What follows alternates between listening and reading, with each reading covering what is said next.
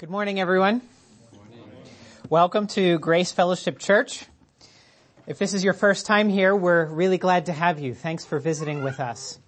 My name is Peter Kroll. I'm one of the elders here for the church. And before entering full-time ministry, my first love was music. It began for real in the fourth grade. It was love at first sight. I started playing the trombone and it was so important to me that by the sixth grade, my parents made me decide between music and Little League, both of which I loved, and I quit Little League in order to continue with music, uh, so I could keep playing. I got quite serious about music in high school. Uh, so serious that my freshman year in high school, I made uh, the county band, which few freshmen made in our county. My sophomore year, I made our district band, which was a bigger thing. Few sophomores could make that. By my senior year in high school, I made the Pennsylvania All-State Orchestra. I was one of four high school trombonists in the whole state that got to play in this orchestra, and because of that, I also got to play in a concert with the Pittsburgh Symphony Orchestra and a 1,000 voice choir. It was pretty amazing. Uh, it was a lot of fun. I went on to major in music in college where we had endless rehearsals, practicing, lessons, ensembles, all working up to the big climax. Each thing gave me a little more experience, took me a step closer to my big break, which came almost exactly 15 years ago. It was April 11th, 1999. Just a few weeks before my graduation from college. I still have a memento the poster from the Bucknell University where I attended, the Bucknell Symphonic Band Spring Concert. You might be able to see on here, William Kenny conductor, Peter Kroll, class of 99, trombone soloist and guest conductor. This was the, the real deal for me. This was the show to end all shows for me. This was the highlight of my musical career. All my rehearsals, all my practicing, every concert I had done each step of the way built up to this grand climax. It's hard to overstate how important this day was to me. I got to play an entire trombone concerto by Rimsky-Korsakov with the 50-piece symphonic band at my back in one of the most beautiful concert halls at, at almost any university it's, the Bucknell Concert Hall is amazing. I invited all of my friends, all my friends from college, from home, from camps I had been to. I hosted a picnic afterward to celebrate it. This was the main event. This was what I had building up to my entire life. Today is Easter Sunday. And we are here today because of what is truly the most important event in human history. The resurrection of Jesus Christ from the dead for our salvation. And it's important to know that the resurrection of Jesus was not just a dress rehearsal. It was not just another performance on the way to greatness. That was the main stage. Now we've been studying John's account of Jesus' life the Gospel of John. So this morning we're going to look at John's account of Jesus' death and resurrection, starting at the end of John 19. If you have a church Bible, it's on page 589. And I just want you to know that today I'm not going to give a full explanation of this passage. We're going to come back to it again in a few weeks in the course of our study of John. But this morning I wanted to, to jump here because I want to show you one thing about Jesus' resurrection. And it's that Jesus' resurrection is not just a dress rehearsal. It's not one of the little things leading up to the main thing. Jesus' resurrection is the main thing. It's not a warm-up or a practice session or an audition. And if you don't get the music analogies, that's okay.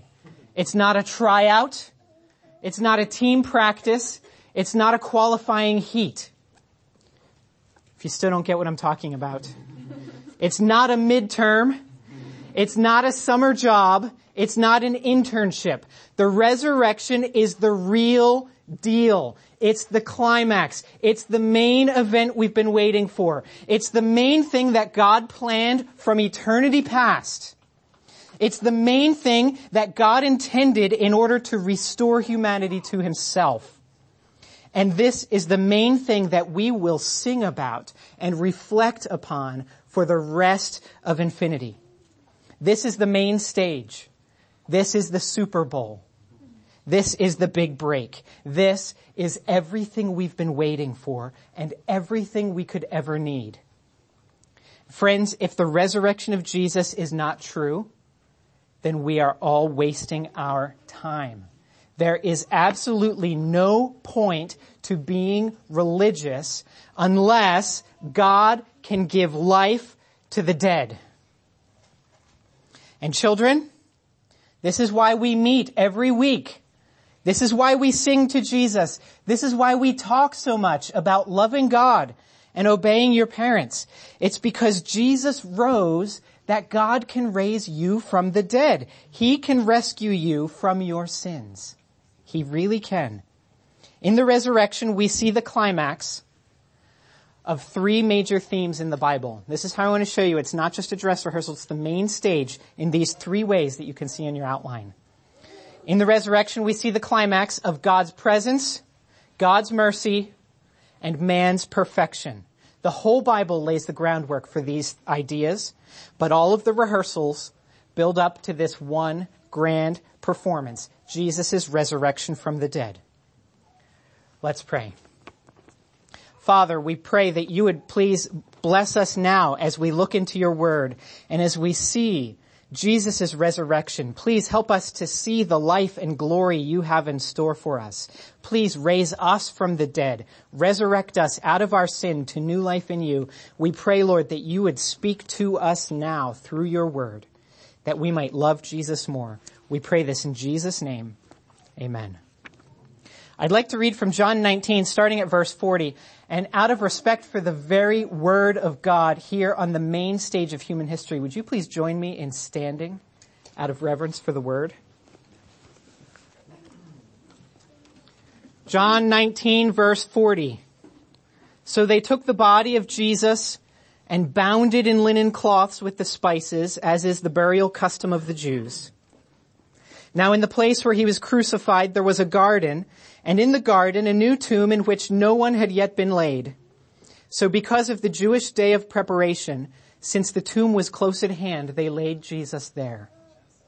Now, on the first day of the week, Mary Magdalene came to the tomb early while it was still dark and saw that the stone had been taken away from the tomb.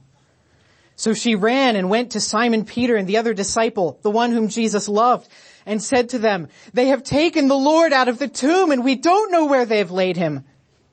So Peter went out with the other disciple and they were going toward the tomb. Both of them were running together. But the other disciple outran Peter and reached the tomb first. And stooping to look in, he saw the linen cloths lying there, but he did not go in.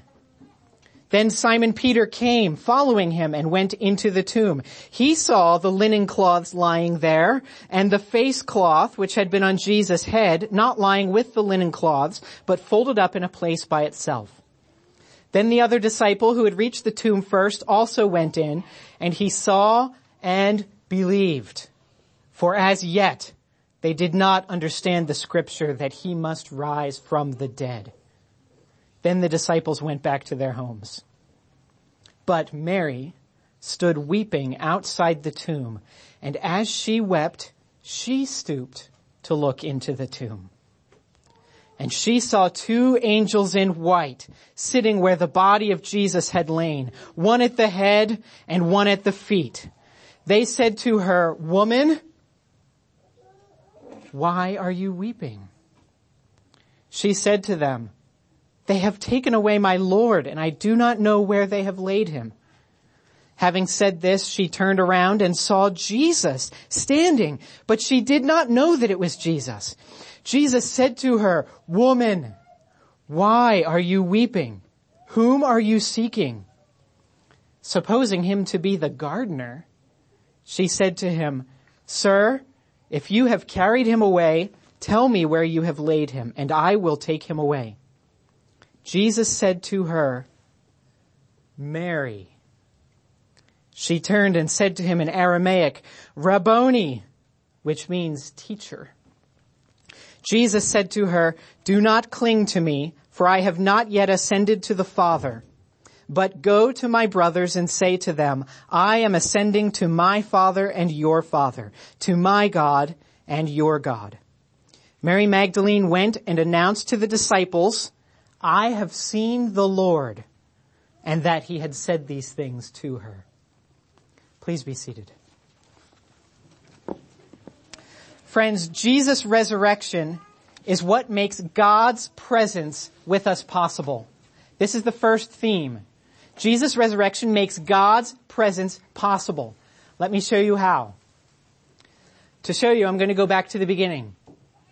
In Genesis 1, page 1 of the Bible, God creates the world. He makes everything. And at the end, as the climax of his creation, he makes men and women in his image. He wants them to rule and subdue all creation in his name for his honor. And so as we read into Genesis 3, they fail to do it. They actually choose to listen to the word of Satan instead of the word of God. They disobey God who told them not to eat the fruit of a certain tree and they eat that fruit and God must kick them out of paradise. And he does it for their own good. It's so that they won't be destroyed. Here's what he says in Genesis chapter 3. Therefore the Lord God sent him, Adam, out from the Garden of Eden to work the ground from which he was taken. He drove out the man and at the east of the Garden of Eden he placed the cherubim, that's an angel, with a flaming sword that turned every way to guard the way to the tree of life. You see, God has to push them away from him because of their choice, because of their sin against God. Later, God gives his people a picture of what was lost. In the time of Moses, God rescues the nation out of their slavery in Egypt to be a new nation, and as they are living in tents in the wilderness, God wants them to build a tent for Him so that He can be with His people. His presence can be among them in the middle of their camp. So they make a tent for him, a big tent, a pretty tent. And at the heart of the tent, in the inside of it, in the most private room, there's one piece of furniture. I tell my kids, this is God's toy box. Just like they have a toy box in their bedroom, God had a toy box. It's just a box. This wooden box, it's overlaid with gold. It's pretty fancy. But God put his most precious treasures in that box. The stone tablets with the Ten Commandments, Aaron's staff, symbol of his authority, and a jar of manna, the bread that had fallen from heaven for the, his people in the wilderness. And this box has a lid on it. And the Bible calls, has a name for this lid. It calls the name of this lid the mercy seat. Let me read this to you. Exodus 25. If you'd like to follow, it's on page 43 of the church Bible. Page 43. Exodus 25, starting at verse 17. This is God talking to Moses. You shall make a mercy seat of pure gold. Two cubits and a half shall be its length. A cubit was their measurement, was the distance from the elbow to the tip of your fingers, about a foot and a half long. So two cubits, about three feet long. Two cubits and a half shall be its length, and a cubit and a half its breadth. And you shall make two cherubim of gold, two angels, statues of angels of gold, of hammered work shall you make them on the two ends of the mercy seat. Make one cherub on the one end and one cherub on the other end. Of one piece with the mercy seat shall you make the cherubim on its two ends. The cherubim shall spread out their wings above, overshadowing the mercy seat with their wings, their faces one to another. Toward the mercy seat shall the faces of the cherubim be. And you shall put the mercy seat on the top of the ark, and in the ark you shall put the testimony that I shall give you. There I will meet with you. And from above the mercy seat, from between the two cherubim that are on the ark of the testimony, I will speak with you about all that I will give you in commandment for the people of Israel. You see, God lives there. This is God's private room in His tent. And He says, there I will meet with you. There I will speak with you from above these two cherubim, the one on the one side of the mercy seat and the one on the other side of the mercy seat.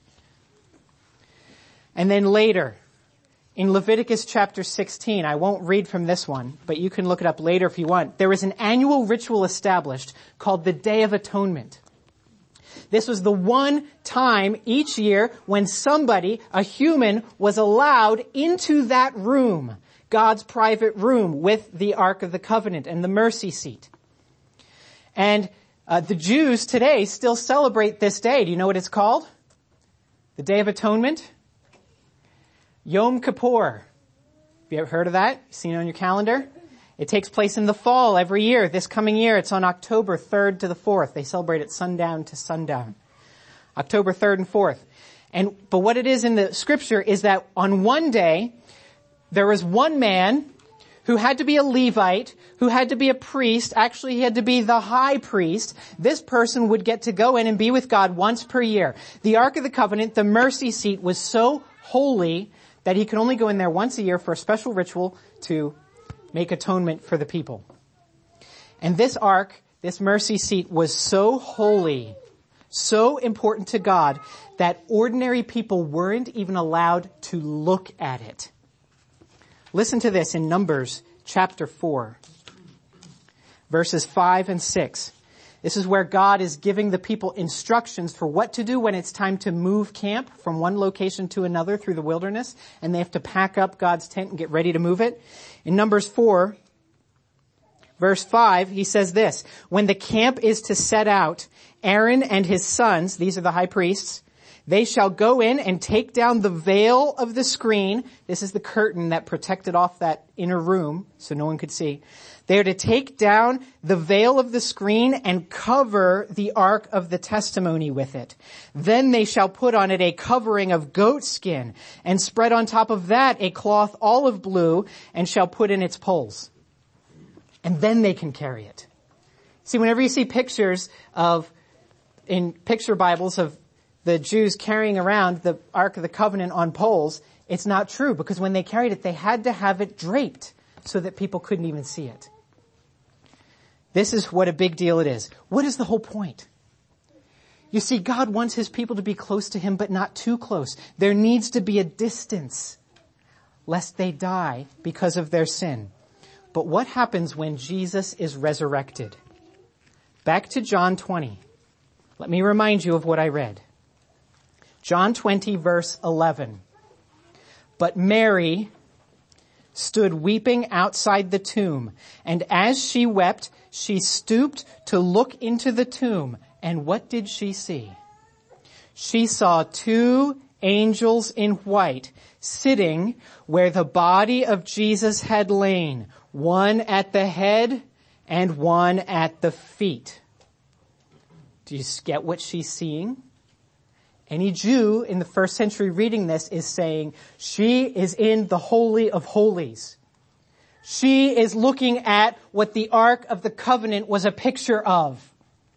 She is in the inner sanctum that no one is allowed to go into unless you are a man, unless you are a Levite, unless you are a priest, unless you are the high priest, unless you are in the tent, the right place, unless it is on that one day in the fall, the day of atonement. Here it is. She's a woman. It's the spring. And there is the presence of God, the inner room of God where Jesus had lain. The point is this, that everybody is now granted free access to God's most intimate presence. How does this apply? Friends, because Jesus rose from the dead, you can get close to God. Any person of any gender, of any race, of any age, in any place, at any time, on any day. You're not any closer to God on Easter than another day. But know this, that if you try to come close to God by yourself, you will be incinerated. But if you come to God with Jesus, through Jesus, because of Jesus, who rose from the grave on your behalf, then when you face God's angels, they do not have a sword ready to hack your head from its shoulders. Instead, they have a question for you. Woman? Man? Child? Friend? Why are you weeping? They are not against you. They are now for you. There are three implications of this truth. At least three. I'll give you three. First, if God is with you, your sins will never be held against you. If God is with you, your sins will never be held against you. Because Jesus paid your debt to God, your sins will never be held against you. Your closest friend will always remember the time you betrayed her. But your Father God says, it's finished. It's done. Your sins have been cast into the depths of the sea, never to rear their ugly head again. If God is with you, your sins will never be held against you. Second implication. If God is with you, nothing can separate you from His love. If God is with you, nothing can separate you from His love. God did not spare His own Son. Won't He freely give you all good things? If God is with you, nothing can separate you from His love. Third implication. If God is with you, who can possibly stand against you? Who can possibly stand against you? People can damage your reputation and steal your possessions. They can demote you, deport you, defame you, or detain you. People can malign you. They can mangle you. They can molest you. They can murder you. But none of it will affect your connection with the only God and Lord. When people mess with you, they're really messing with Him. And when it comes to picking off the bad guys, our Father in heaven is a crack shot. Listen to this story I heard from David Platt about a, a pastor and church planter in Romania named Josef Tson. This truth that God was with him got him through hard times of persecution. He was beat, was treated unjustly, but here's what it looks like to know without a doubt that God is close by. God is with you. Access has been granted. One time he was being beaten by six interrogators. And he said, what's taking place here is not an encounter between you and me. This is an encounter between my God and me. Because my God is right here with me. The interrogators looked puzzled and Tson said, my God is teaching me a lesson here. I do not know what it is. Maybe he wants to teach me several lessons. I only know, sirs, that you will only do to me what God wants you to do, and you will not go an inch further because you are only an instrument of my Lord. And Tson said, every day I saw those six pompous interrogators as nothing more than my father's puppets. During an early interrogation, I told an officer who was threatening to kill me, sir, let me explain how I see this issue. Your supreme weapon is killing. My supreme weapon is dying. Here's how it works. You know that my sermons and tapes have spread all over the country. If you kill me, those sermons will be sprinkled with my blood. Everyone will know I died for my preaching. And everyone who has a tape will pick it up again and say, I'd better listen again to what this man had to preach because he really meant it. He sealed it with his life. So sir, my sermons will speak ten times louder than before. I will actually rejoice in this supreme victory if you kill me. After I said this, the interrogator sent me home. Another officer who was interrogating a pastor friend of mine told him, we know that Mr. Tson would love to be a martyr, but we are not that foolish to fulfill his wish. This is what it means for God to be with you. And because Jesus raised from the dead, it makes God's presence possible. The resurrection is not just a dress rehearsal. This is the real thing. the second theme that we see is God's mercy. Jesus' resurrection is what makes God's mercy possible. Without it, without the resurrection, there would be no mercy. And let me show you how. I already told you about Leviticus 16, that ritual of Yom Kippur, the Day of Atonement, once a year, when the high priest could go in. And what would happen to make atonement possible? Atonement is a fancy word that simply means to make satisfaction for something by covering it. You make satisfaction by covering. The priest would have to take two goats, and he would take the first goat and kill it and collect its blood, and then he would go into that inner room and sprinkle the blood on the front of the mercy seat. And then he'd go back out of the tent to the second goat, which would be kept alive. He would lay his hands on the head of that goat, confess all the sins of the whole nation, and then they would exile that goat outside their camp out into the wilderness. You see, the point was that for mercy to be offered, for the mercy seat to make a difference in their lives, they needed two goats to be their substitutes. And God wanted to teach them that the substitute they needed mysteriously had to be both dead and alive. That's why it had to be two goats. One would die and one would live. But both were substitutes. And unless a substitute can both die and stay alive, there would be no covering for sin. And without the covering, there would be no mercy. But this ritual, the Day of Atonement, Leviticus 16, that was just a dress rehearsal. That was just a build-up for the main performance. You want to see the real deal? John 19, where we read.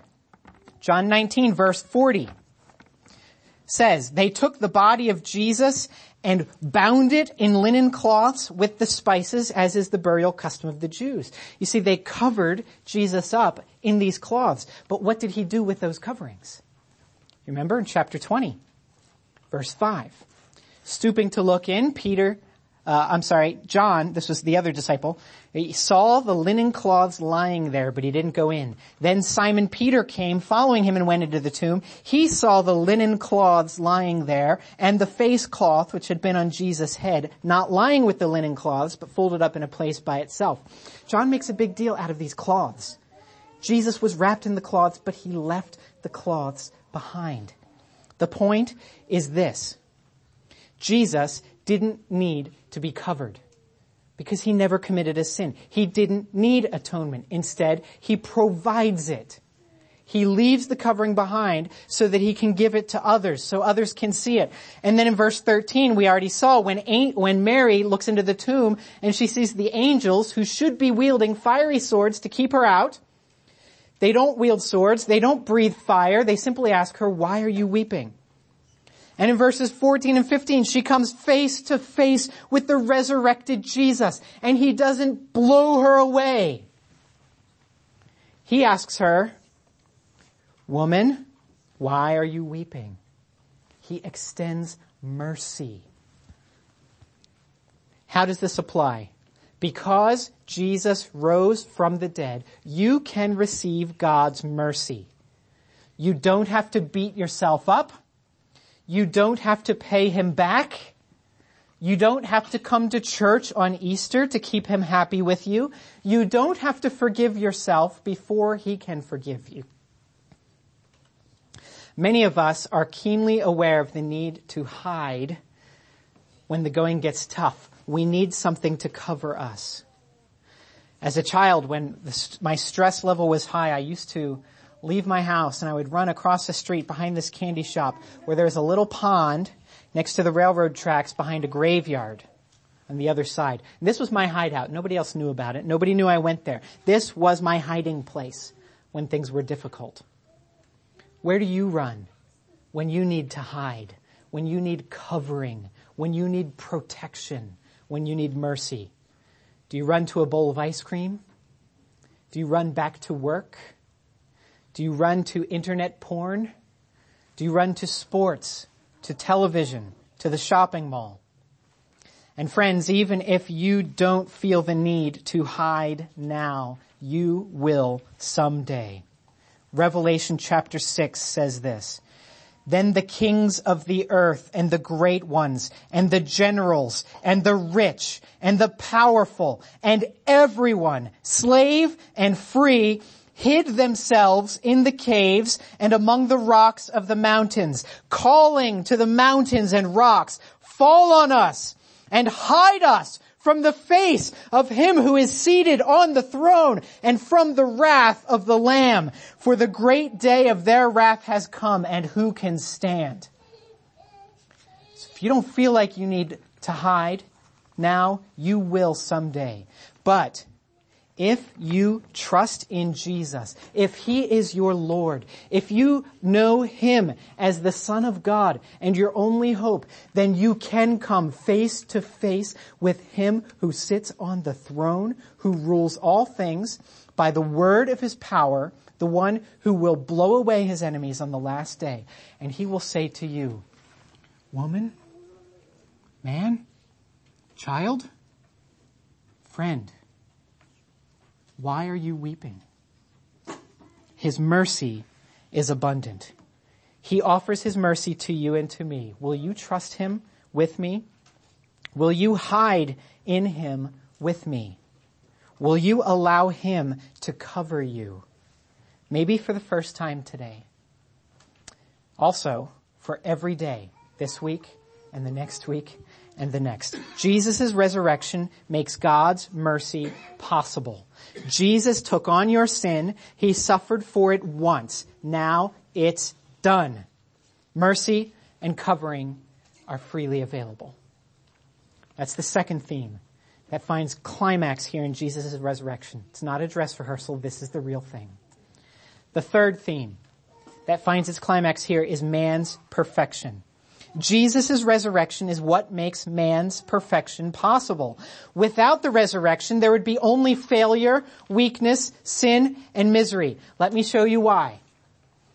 Remember when I mentioned Genesis 1 and 2? God created all things, and the peak of his creation was the man and the woman. God called them his image, his likeness. And in Genesis chapter 2, Look at what God does with this, the man whom he made first. Genesis 2, verse 7.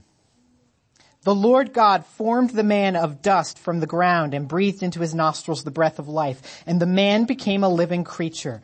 And the Lord God planted a garden in Eden in the east, and there he put the man whom he had formed. And out of the ground the Lord God made to spring up every tree that is pleasant to the sight and good for food. The tree of life was in the midst of the garden and the tree of the knowledge of good and evil. You see, God gave life to this man and moved him into a garden where all pleasing things sprouted. He goes on to give this, give this man a mission to rule the world in his name under God's gentle and kind rule. But in the next chapter, Genesis 3, they failed. The man and the woman in the garden replaced the creator with created things. They submitted to the snake and not to God.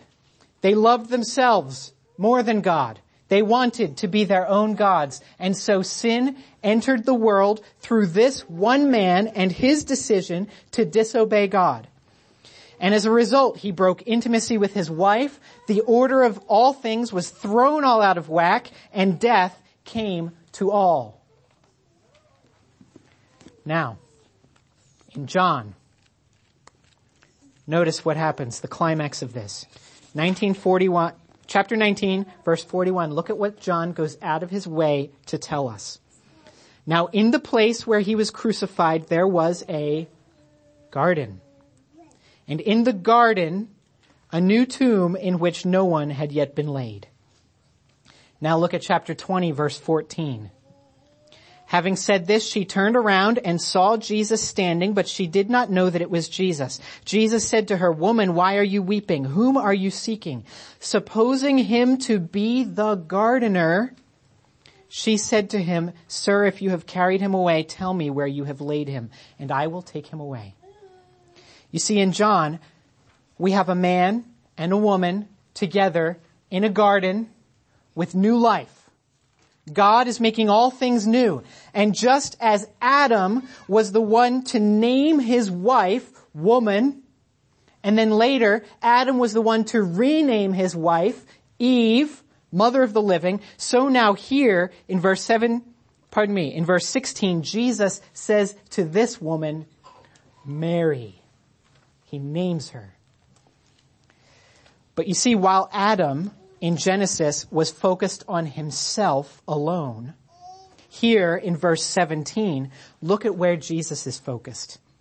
Do not cling to me for I have not yet ascended to the Father. But go to my brothers and say to them, I am ascending to my Father and your Father, to my God and your God. Jesus' focus is on nothing but honoring his Father. And at the same time, he is setting up a new family of humanity. He says, go to my brothers. He is not ashamed to call these sinful people his brothers. How does this apply? Because Jesus rose from the dead, humanity can finally reach its potential. Everything we were meant to be when God created us in Genesis, but we could not do and we failed to do because of Adam's fateful choice to disobey, God has now done all of it for us in Christ. You see, Jesus is fully God. He's the one who brings us God's presence and offers us God's mercy. But at the same time, Jesus is fully man. He is the one who lived righteously before God and did everything we could not do. And because Jesus did everything God requires of us, you don't have to keep trying to earn God's approval. Hard, working hard, day after day, toiling to make the world a better place going to church, going to church on Easter, going to church every Sunday, or doing your duty before God, trying to make up for all the lost years, paying off your failures with more misery, more guilty feelings, more good works. Now does God want you to do good works? Absolutely. But not in order to make God happy. He wants you to do them because He's already happy with you in Christ. God could not be any more delighted with you if you trust in Christ. Thus, He is not ashamed to call you His brothers. In conclusion, everything in the Bible, everything in human history has been moving forward to this one event, the resurrection of Jesus. And in the resurrection, everything we need comes to fruition. Everything else was another rehearsal, another minor performance on the way to the big show. And unlike my big day on April 11th, 1999, this big day will never let you down. Because you know, I have often wished I could relive this day. I've often often, often wished I could go back to that day and feel again what I felt on that day. Almost every concert I've ever played in has been recorded, and I can listen to those recordings over and over again. But this one, the recording got corrupted, and I've never been able to hear it. But you know, the resurrection of Jesus will never disappoint us never disappoint us. That's why we relive it every Easter. We can go back to it every year. And we can go back to it every day through the year. Every night I pray with my children, thank you Jesus for dying so we could have life. We praise God for resurrection. God wants to change the world with this message. You know, there used to be a dress rehearsal where God told Adam and Eve to be fruitful and multiply and fill the earth and subdue it and take over the world in God's name. But now that the real thing is here, there's a new mission with a new message and it's incredibly simple. It's in John 20 verse 18. It's what Mary says as she goes to the disciples. She says, I have seen the Lord. That's it. Have you seen him? Have you seen the Lord this morning? Because He's been speaking to you from His Word for the last 35 minutes. Will you please open your eyes and see and tell others what you have seen? Because Jesus rose from the dead, death now has no power over you. And if you see him as he is, you will rise with him on the last day, never to die again. Let's pray.